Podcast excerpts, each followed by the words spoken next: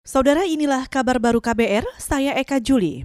Kementerian Pendidikan dan Kebudayaan mengatakan pembelajaran jarak jauh memunculkan kesenjangan. Sekjen Kemendikbud Ainun Naim mengatakan di antaranya kesenjangan mengakses fasilitas atau layanan pembelajaran jarak jauh. Ainun menyebut Kementerian Pendidikan dan Kebudayaan punya pekerjaan rumah untuk mengentaskan kesenjangan itu.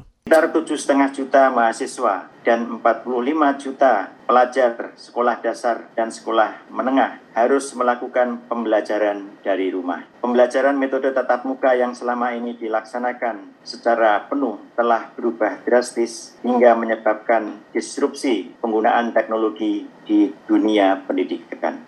Itu tadi Sekjen Kementerian Pendidikan dan Kebudayaan Ainun Naim.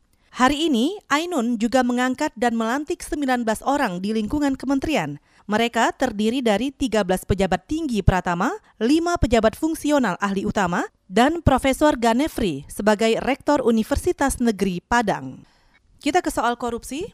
Indonesia Corruption Watch atau ICW mempertanyakan pelimpahan kasus operasi tangkap tangan atau OTT KPK Kepala Bagian Kepegawaian Universitas Negeri Jakarta atau UNJ kepada kepolisian. Menurut peneliti ICW, Kurnia Ramadana, ada permintaan sejumlah uang oleh Rektor UNJ Komarudin dalam kasus pungutan liar tunjangan hari raya atau THR. Kurnia menilai KPK tidak profesional dan takut menindak Rektor UNJ. Rektor mengumpulkan beberapa orang untuk meminta uang sekitar 5 juta per fakultas. Tentu yang dipertanyakan adalah apa dasar rektor itu untuk meminta uang kepada fakultas-fakultas serta lembaga penelitian. Apakah hal itu dibenarkan dengan dalih THR? Saya rasa ketika setiap penyelenggara negara, pegawai negeri sipil malah secara lebih uh, luas itu kan dilarang untuk memberikan THR dan lain-lain. Peneliti ICW Kurnia Ramadana juga menambahkan, Rektor UNJ termasuk penyelenggara negara. Apalagi Rektor Komarudin juga sudah melaporkan harta kekayaannya sebagai penyelenggara negara. Oleh karena itu, Kurnia menegaskan Komarudin seharusnya bisa dikenakan pelanggaran pasal pemberantasan tindak pidana korupsi. Hal itu dikaitkan dengan dugaan pemerasan yang bisa diartikan sebagai pungutan liar untuk tunjangan hari raya. Kita ke mancanegara.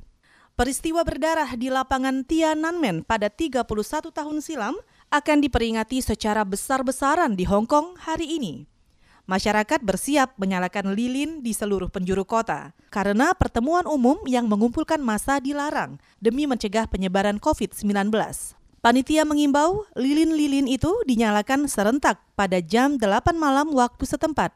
Selain itu, peringatan tragedi berdarah Tiananmen juga akan diramaikan melalui media sosial. Panitia menyerukan untuk meramaikan tagar 6431, artinya tanggal 4 Juni pada 31 tahun silam.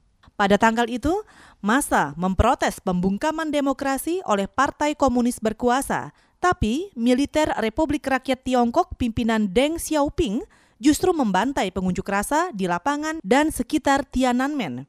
Otoritas setempat mengakui ratusan pengunjuk rasa tewas terbunuh. Tapi para pembela hak asasi manusia menyebut masa yang tewas mencapai ribuan orang. Saudara, demikian kabar baru. Saya Eka Juli.